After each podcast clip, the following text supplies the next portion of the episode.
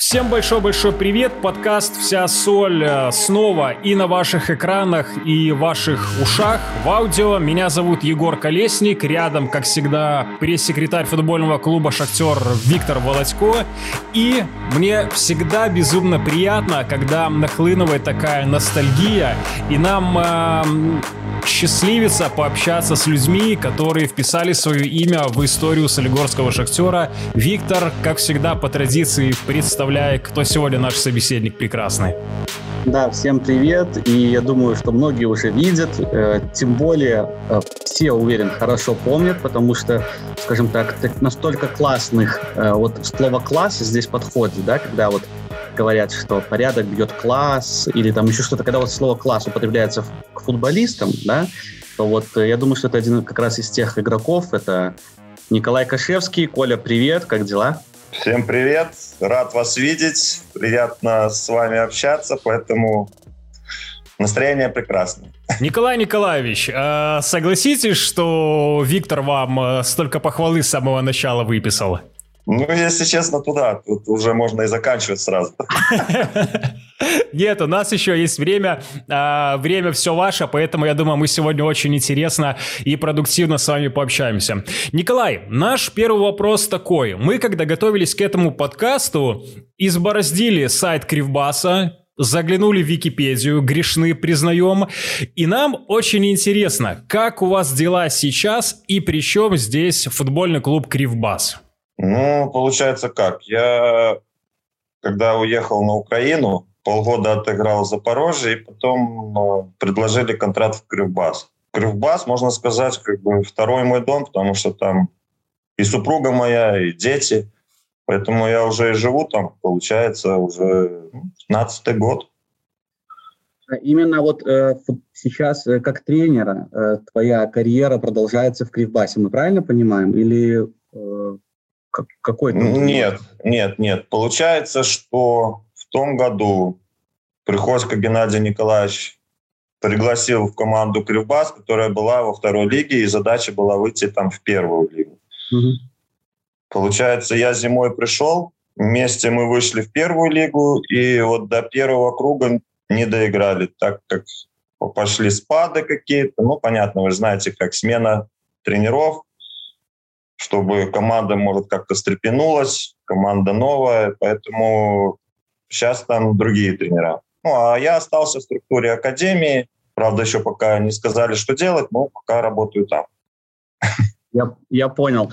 Просто что была, да, была вот такая новость, мы нашли седьмого октября, что э, спасибо за работу там тому-то, тому-то, э, Николай Кашевский по предварительной информации остается. И вот мы так и не поняли, остался, не остался. Пока остался там, но пока план работы еще не знаю.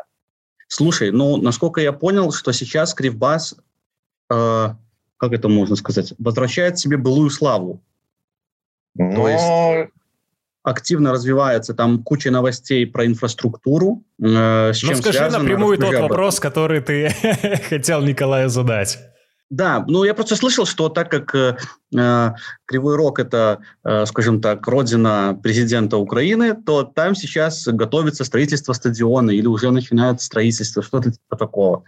И Кривбасс вместе с этим, получается, прирастает инфраструктура и растет, развивается.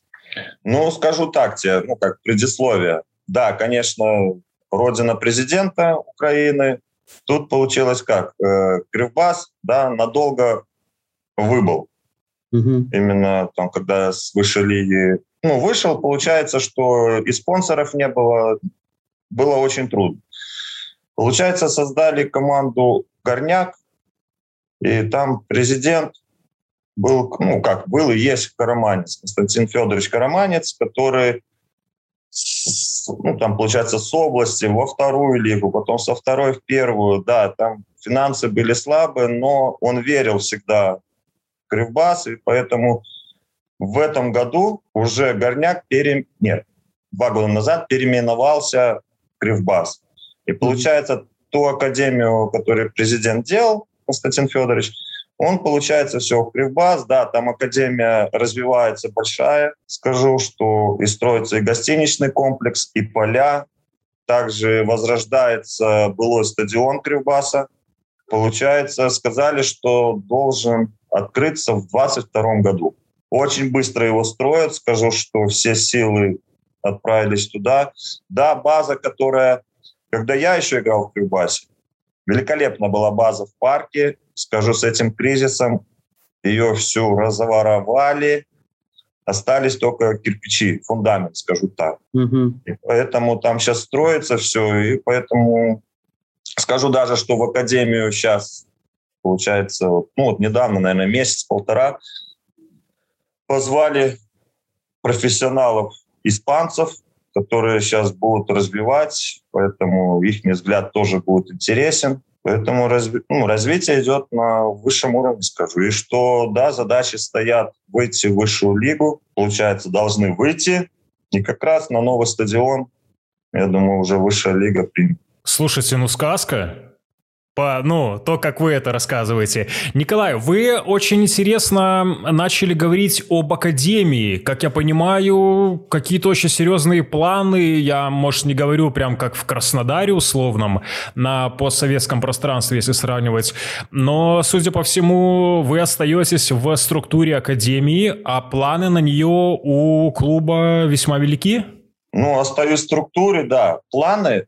Ну, понятно, что всегда должны быть там цель достигнуть этого. Но я, как, как я вижу, что, конечно, к этому плану будет очень тяжелая дорога, так как только ну, построены поля, вы сами понимаете, да, де- детей там всех возрастов есть, даже есть женская команда, которая участвует, получается, там они на втором месте идут тоже выше лиги. И, и получается, что... Чтобы этого захотеть, надо очень много приложить усилий. Так как усилия приложиваются, я думаю, что постепенно, там, маленькими шажочками будет это все происходить. Так как поля есть, да, гостиницу надо построить, правильно, где будут жить там дети. Но они для этого сейчас снимают гостиницу за городом, ну, тут до полей рядом, там, минут десять на автобусе. Автобусы клубные завозят, развозят, там все питание. Насчет этого, ну, как бы все положительно. Ну, конечно, хотелось бы, чтобы и учеба была, правильно? Ну, как должно быть в академии. Mm-hmm. Понятно, что в гостинице все время не проживешь, тем более на государственной. Когда уже в своей, понятно, там ты уже смотришь. Ну, вот как в Солигорске. К Солигорску мы еще плавно перелетим. Я, Николай, никогда не упускаю возможность, даже если очень кратенько, разузнать у человека, который так или иначе соприкасается с женским футболом. Расскажите нам кратко, женская команда в Кривбассе, вы говорите, она там на лидирующих ролях. Откуда вообще? У нас отношение ведь к женскому футболу не самое лояльное у подавляющего большинства футбольных клубов, но в Кривбассе это есть. Получается, чтобы команда, которая находится, ну, которая будет находиться выше лиги, надо обязательно, чтобы была женская команда. Это на уровне регламента Украины. Прецизирование. Да, ух ты, да, да, ух да. ты. Да, давно это такие правила? Ну, как я понял, что это год назад такое ввели, или два года назад. И получается, чтобы не оттягивать это в долгий ящик, Кривбасс сразу, получается, ну, взял женскую команду, чтобы она уже развивалась, так как задача клуба выйти в ВПЛ, чтобы потом ну, не искать никого, а уже была своя команда. Скажу, даже у женской команды свой автобус Кривбасс, написан «Woman». Поэтому там главный тренер с Молдавии. И игроков, я скажу, что есть легионеры из Бразилии даже. Mm-hmm. Получается, пять или шесть игроков даже вызывается в сборную Украины. Слушайте, поэтому, так нормальный как коллективщик бы, там подбирается. Футбол развивается, развивается прекрасно. Условия, наверное, тоже неплохие. Может быть, даже получше, чем будучи вы в Дориде были? Или в Минском Локомотиве? Честно, даже, честно, даже не знаю, сколько кто получает там. Но скажу, условия для работы... Скажу. Я это имел в виду. Неплохие. Да? Супер. Неплохие. Ты вспомнил, да, ты вспомнил про Дориду, э, Локомотив. Тут, если возвращаться к тому, что мы э, немножко заглядываем в Википедию периодически, да, Коль, у тебя э, первым клубом в клубной карьере стоит Реал Минск. Что это? Мы гадали, вообще не могли понять. Вот Дотар... Вы честно не, по... честно не поверите. Это какая-то опечатка, потому что в этой команде никогда не было. Вот поэтому мы редко заглядываем в Википедию. То есть это ошибка и такого не было? Это ошибка, да, да, да. Хорошо, будем знать.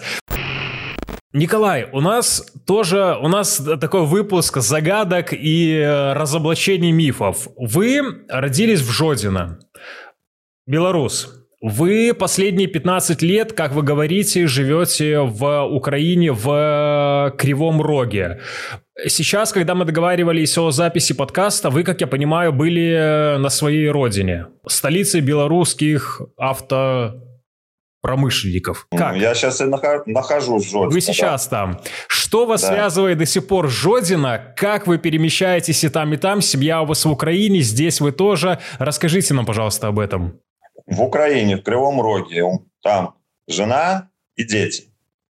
В Жодино родители, тетя, дядя, сестра родная, поэтому здесь все родственники. Поэтому по возможности, вот два года я сюда, ну, как не, не могли проехать, поэтому тут получилось.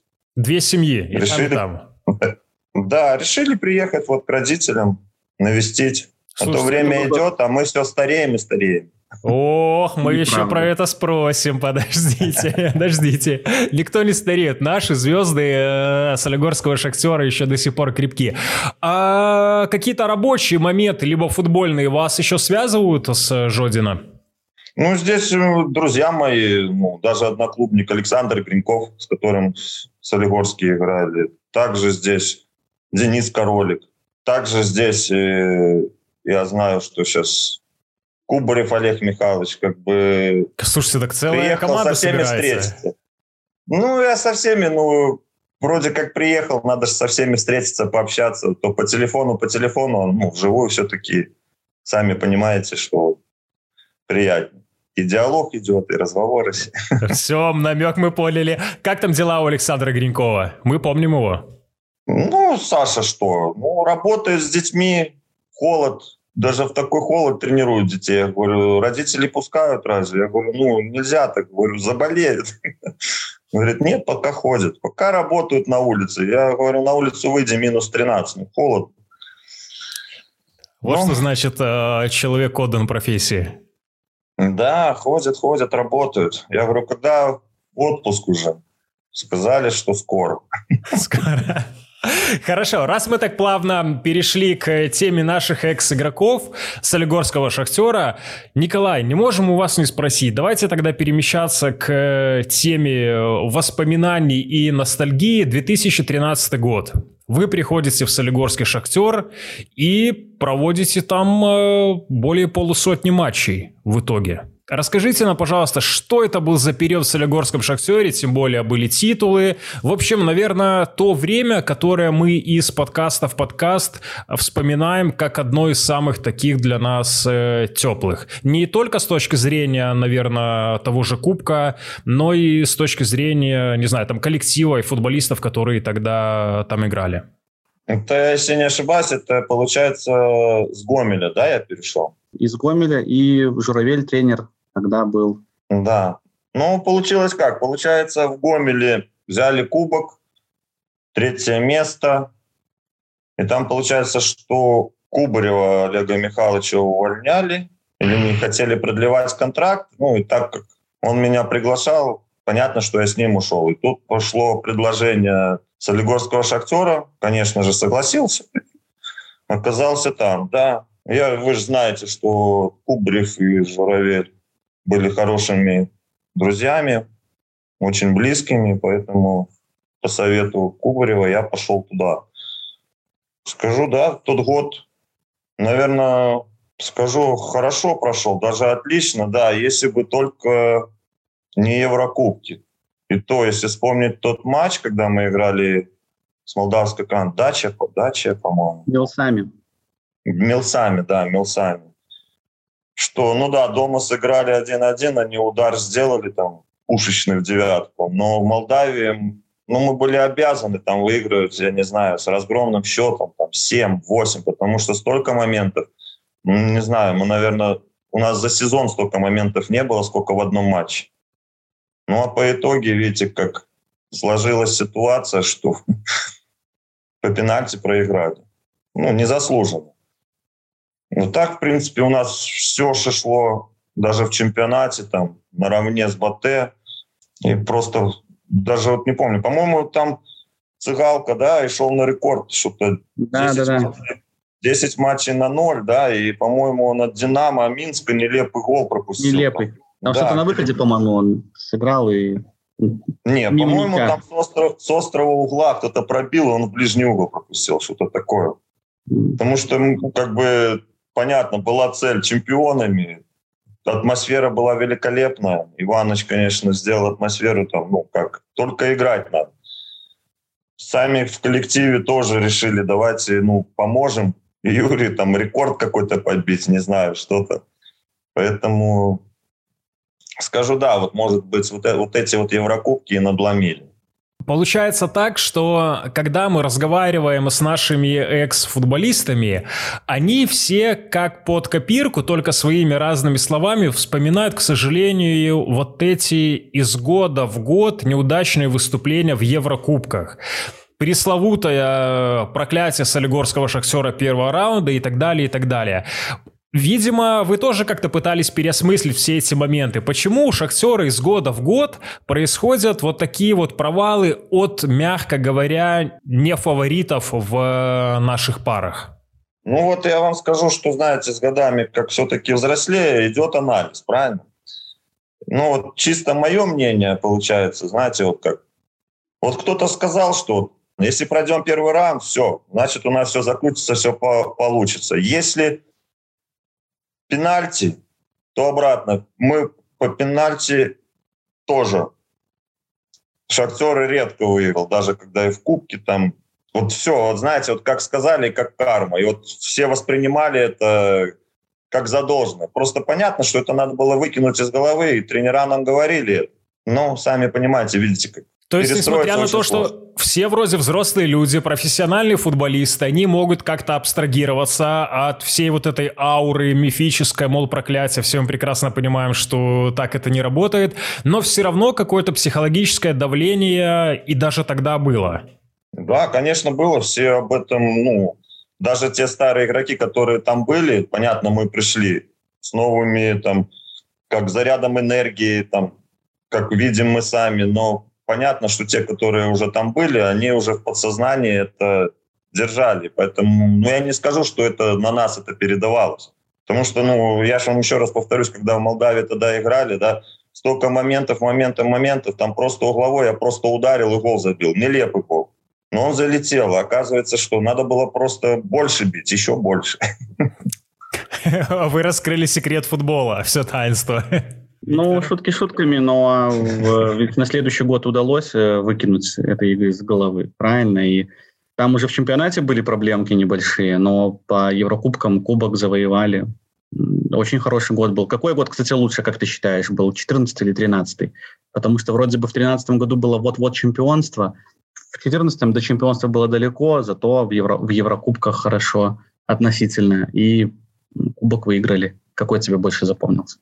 Я скажу, что, знаете, если сравнивать по призам, наградам, да, тринадцатый год тоже великолепно, так как все отлично было. четырнадцатый, да, я же еще раз скажу, что мы прошли первый раунд и пошло по накатам, понимаете? И тогда груз ответственности какой-то упал, ну, спал, и все пошло, пошло, пошло. Тем более и кубок взяли, эмоции какие были великолепные.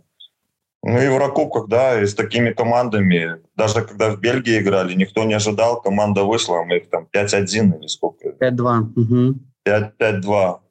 Потом дома, потом ПСВ. Ну, скажу, команда великолепная была. Ну, как бы и в Гомеле даже, когда я играл. Ливерпуль тоже приезжал вроде как наравне. Приятно все равно, как бы. Еврокубки есть Еврокубки. Ажиотаж, болельщики. Слушайте, тот матч Гомеля с Ливерпулем, наверное, до сих пор у многих стоит перед глазами эта картинка, когда под прожекторами в этот уютный стадиончик Стивен Джерард Николай Николаевич Кашевский, ну это же заглядели на самом деле. Николай, а вот этот матч с ПСВ, когда там все было на Тоникова, понятное дело, нас переигрывали там один Мемфис Депай, чего стоил в то время, но та игра на Борисов-Арене, она ведь до сих пор, вот если брать разрез Еврокубков для солигорского «Шахтёра», одна из самых таких ярких. Ну, скажу, знаете как, груз ответственности с нас спал, поэтому мы играли, как вам сказать, крылья появились, и поэтому даже там, когда играли у них в гостях, скажу, да, мы оборонялись там большую часть, привыкали, вроде выстоять. Ну и у нас же были моменты хорошие. Также уже ж, когда сыграли, понятно, что дома, чего бояться, значит, со всеми можно играть. БАТЭ тоже Баварию обыграл, правильно? Да. На выезде бы тогда ПСВ ноль один всего проиграли, насколько я помню. Да, да, да, на тоненького. Ну, там и у нас моменты были там, поэтому игра показала, что они ехали даже в Борисов, мне кажется, сами понимали, что расслабляться нельзя. С учетом того, что там до девяностой минуты все. Да. Да. Так сказать, если бы мы не полетели забивать, ну, точнее, как нам не полететь, если... Ну, когда конечно, в том-то и дело, да.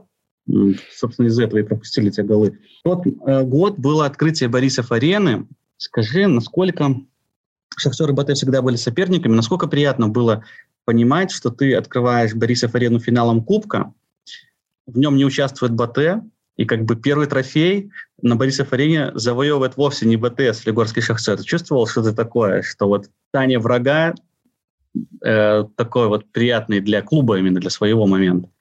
Или было, ну, как бы без разницы? Главное, кубок. Ну, скажу одно, знаете как, когда приехали на этот стадион, да, атмосфера стадиона, конечно, прекрасна, скажу честно. Фотографии игроков БАТЭ, правильно. Конечно, хотелось такой стадион в Солигорске, чтобы приходили как в музей, правильно, а потом выходили, когда на футбольное поле, я имею в виду, что болельщиков, там, зрители все, они прошли через этот стадион, увидели всех, кто играл, там, красивые моменты, и потом, как в театр, зашли и смотрят это вживую. Мечта, мечта, да. Да, скажу, атмосфера была великолепна, как бы не было того, что мы там играем в Борисове или где. У нас задача была обыграть. Да, кубковая игра всегда тяжела, но чтоб такого, что мы в тылу врага играем, не было. Ну, я на самом деле немножко скептически отношусь к таким вопросам, потому что ты, Витя, говоришь, ну вот, встань, врага, мы-то выиграли. Блин, БАТЭ в это время уже сколько там, семь или восемь раз подряд становился чемпионом. Да, пожалуйста, выигрывайте, мы продолжим там еще пятерочку чемпионатов себе в копилку. Но, продолжая хороший Витин посыл, Николай, вот эта постоянная конкуренция с БАТЭ, да, в те годы, когда вы выступали за солигорский «Шахтёр», и какая-то вот эта постоянная недосягаемость его, она злила, бесила, либо какая-то вот была э, тоска от этой немощи, и не дотянулся, да, тогда э, гегемона без каких-либо вопросов? «Шахтёр», да, все время там за БАТЭ рядом-рядом шел, да, там второе, то третье, то второе, то третье. Тут вроде как все рядом, вот, ну, кажется, идем шаг, шаг, шаг, шаг. Но, может, где-то наша нестабильность подвела в том, что, может, мы как-то к соперникам, которые, да, идут на высоких ролях, мы относимся как-то, надо обязательно выиграть как-то настроение, да, как все говорят. А с командами, которые вроде как внизу турнирной таблицы, где-то, может, и позволяли себе там, не то что сказать расслабленность, ну, ну где-то там, может, не добежу, не добегу там. А хотя это все сказывалось. Ну, как бы такого не было, но все равно в головах я не сомневаюсь, что у всех что-то как... Можно сказать, да нет, я профессионал, я всегда до конца, но поверьте, что... Грешили, у каждого свои мысли, да. Но бывает, все мы да. живые люди. Вы немножко начали говорить вот об этой атмосфере внутри клуба. Мы не можем не вспомнить про коллектив, который тогда был. Какие были с вами партнеры, учитывая, что я сижу сейчас в майке Сергея Балановича Великого? Что был тогда за коллектив? Какая атмосфера? Тренер тогда был Сергей Боровский, к которому, может быть, не все однозначно относились. Поделитесь, каким был «Шахтёр» тогда, вот тринадцатый-четырнадцатый годы? Так, ну давайте пойдем по фамилиям тогда, да? Мы только рады будем. У нас все пишется. Я понял. Так, ну, Котенко вратарь. до Арчи. В обороне Лёшка Янушкевич. Вот не помню, Постников был тогда или уже уехал? В тринадцатом был. В тринадцатом был. А с кем тебе, кстати, было удобнее играть? С Постниковым или с Янушкевичем? Ну, наверное, с обоими, с обоими было одинаково, так как Лёшка, скорость у него. Где-то может проиграть, ну, может догнать. А у Постникова то, что головой он точно не проиграет. Угу. Может, пас вперед где-то слабая сторона была, но в борьбе чуть получше был. Так, левый, правый защитник Матвейчик. Ну, его-то еще из Гомеля, как бы. Да, справа. А вот слева... Кто ж слева? В тринадцатом был Коломыц. Я помню, он, по-моему, в четырнадцатом ушел, я имею в виду, когда боролся. А, Юревич пришел? А, Сашка Юревич, точно, да. Потом серединка была хороша, Старогородский. А кто ж еще? О, блин, Леончик, память, а? Галюза. Николай, вы точно играли? О, да. За «Шахтёр» или Витя это делал? Да просто я вспоминаю, меня путаются. Я как бы всех знал, и просто путается. Вот. Да, Галюза, Старогородский, Леончик, да. Вот. Баланович. Баланович полгода был. Ситко, да? Ситко в тринадцатом был, в четырнадцатом уже не был. А, грузин, как его? Гуруль. Да. Как могли его забыть, да. да. Потом... Так, нападающие. Ну, Николай Януш, здесь уже грех не вспомнить. Наш... Ну, Колька Януш, да. А еще что-то было? Осипенко. Осип... А, Хачатурян, Осипенко. Ё-моё, как я мог такое, а? Николай, Николай. Вы как-то следите сейчас? Вроде только созваниваюсь. Ну, тем более, как бы Хачатурян вообще чуть ли тоже не жодинский парень, и его-то прекрасно знают. Вы как-то следите сейчас за карьерой своих экс-партнеров? Ну да, сейчас вот недавно созванивался с Димой Осипенко. Сейчас, правда, поехал отдыхать с женой. Сказал, к Новому году приедет. Тут, когда, ну, приезжал раньше в Жодино, ну, на матчи приходил, там, конечно, встречался и с Вовой Бушмой, и с Хачатуряном. Ну, как бы со всеми общаемся. Со Старогородским вместе там на учебу ж ездили продлевать, как бы на связи. С Матвейчиком всегда звонит. Я все спрашиваю, когда он на новоселье позовет. Я думал, когда карьеру закончит. Пока он молодой, пускай. Не, мне кажется, он нашел где-то эликсир молодости и другим футболистам не говорит просто. И там потихонечку попивает из него, и он, конечно, в великолепной форме. Про футбол именно как игрока мы немножко затронули. Хотя, конечно, карьера была у тебя... Я понимаю, почему у тебя путаются фамилии, потому что очень много партнеров было. Я думаю, что... Особенно в Беларуси, плюс, э, учитывая то, как у нас игроки из одной команды в другую перемещаются, ну, это тяжело, наверное. А, тренер, Николай Кашевский тренер, а, как тебе... А, не все футболисты становятся тренерами после окончания карьеры. А, как ты решился на этот шаг и как себя чувствуешь в этой роли? Ну, скажу, получается, как исполнилось мне вот, с тридцати пяти до тридцати шести лет, вот тридцать шесть, я играл у Кубарева в «Спартаке» Юрмальском, когда чемпионами стали. Угу. И, получается, порвал ахилл. И, ну, как бы лечился, и на последние две игры уже восстановился, и Кубарев дал мне сыграть. И он мне сказал, Коль, это, видно, знак сверху, что... Ну, в тридцать шесть обычно все заканчивают. И не мучают ни организм, там, и ни других. Поэтому, говорит, давай, наверное, уже на тренерскую, давай учись. Ну, и как раз тут возможность была на Украине быстро выучиться. И поэтому Олег Михайлович сказал мне, пора становиться уже, взрослеть и уже на тренерскую. Он сказал, что мне в этом поможет. Поэтому, ну, послушал, и поэтому... Конечно, тяжело было. Вроде как в роли тренера уже надо что-то подсказывать, говорить, но все равно мячик видишь, там, с ними в квадрате где-то, футбол. Конечно, ну, сейчас уже более-менее остыл. Долго еще хотелось ворваться на футбольное поле, именно в качестве игрока. И какая была у тебя роль по, по первой стиле? Типа такого мостика между главным тренером и игроками? Да, правильно подметил. Вот именно, чтобы связь была. Ну, понятно, что доверяли, ну, вроде как... Никого не обманывал, не дурил, поэтому как бы доверительные отношения были. с некоторыми еще играл, да, а в другом там, получается, больше защитой занимался, там, именно в том плане, как перестраиваться, где страховать, где лучше выдвигаться, ну, как бы в таком плане. Ну, сейчас уже там на Украине, получается, ну, за тактику уже больше, уже всей команды, там, и на атаку, и на оборону, ну, как бы допускали. Поэтому, ну, уже как бы в роль, ну, уже понимаю, что я уже тренер. Но есть же футболисты, которые начинают тренерскую деятельность, а потом понимают, что это немножко не их стезя. Вы себя комфортно в своей тарелке чувствуете? Скажу, да. Когда есть доверие от руководства, тем более, то скажу, да. Когда, понятно, там нету доверия и нету доверия от игроков, то, понятно, это не в кайф, ты уже бессилен. Поэтому пока получаю удовольствие.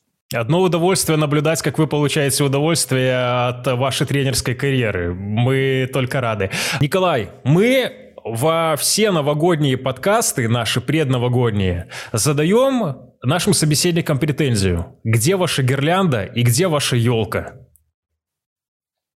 Доченька, включи гирлянду. Есть. У родителей уже нарядили елку. Расскажите нам, какое у вас праздничное настроение, какие планы на Новый год и как он у вас обычно проходит вот в этом семейном уюте. Ну, как обычно, наряжаем елку, да, ставим на стол, накрываем стол, ставим шампанское, да, считаем. Раз, два, три до двенадцати, да. Всех с Новым годом. Настроение положительное. Все невзгоды оставили в в старом году, в новый, с улыбками, с энтузиазмом, все, все на эмоциях, только положительные. Поэтому, ну как, ну это праздник. Грустным находиться нельзя. О, вот это классные, да, классные пожелания. В общем, быть на таких же эмоциях, э, выпустить крылья, как в матче против ПСВ, ответ нам. Да. Николай, э, огромное вам спасибо за то, что вы стали гостем нашего подкаста. Всегда приятно вас видеть. И мы всем нашим собеседникам говорим, что это не значит, вы у нас один раз и значит последнее. Всегда приходите, всегда будем рады видеть, как только возглавите Кривбасс или сборную Украины. Чем черт не шутит, мало ли. А Кривой Рог все-таки. Всегда рады. А, напомню, что пока вас не было в Солигорском «Шахтёре», мы уже дважды чемпионы. Мало ли вы пропустили. Я в курсе, я в курсе, все слежу. Все радостно? Ну, конечно, наконец-то. Согласен. Только что, только что не нравится, что тренеров меняют и меняют. Но это, может быть, это и есть наш путь вот это к золотым медалям. Поэтому, Николай... Должна уже стабильность быть, стабильность. Вот, переходите.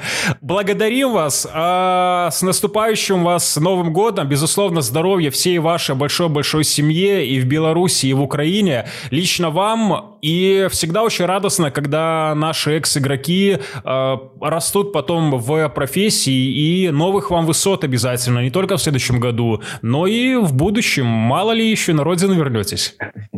Так что вот, Николай, всего самого хорошего. Про о возвращении на родину не только к родственникам в предпраздничную атмосферу, а мало ли и по рабочим моментам. Мы всегда будем рады вас видеть и э, повторить нашу запись. Тем более из подкаста в подкаст, когда мы разговариваем с нашими ветеранами, мы уже там организовали э, матч всех звезд прошлого. Уже собираем людей со всех концов планеты, начиная с Сахалина, Эстонии, Украины. Так что вы-то можете чартер с Артемом Старгородским отдельно организовать, заехать за Артуром Котенко, пособирать и на базе встретиться. Дай бог, все эти ковидные и не только мероприятия закончатся, и нам будет попроще всем встретиться. Согласен.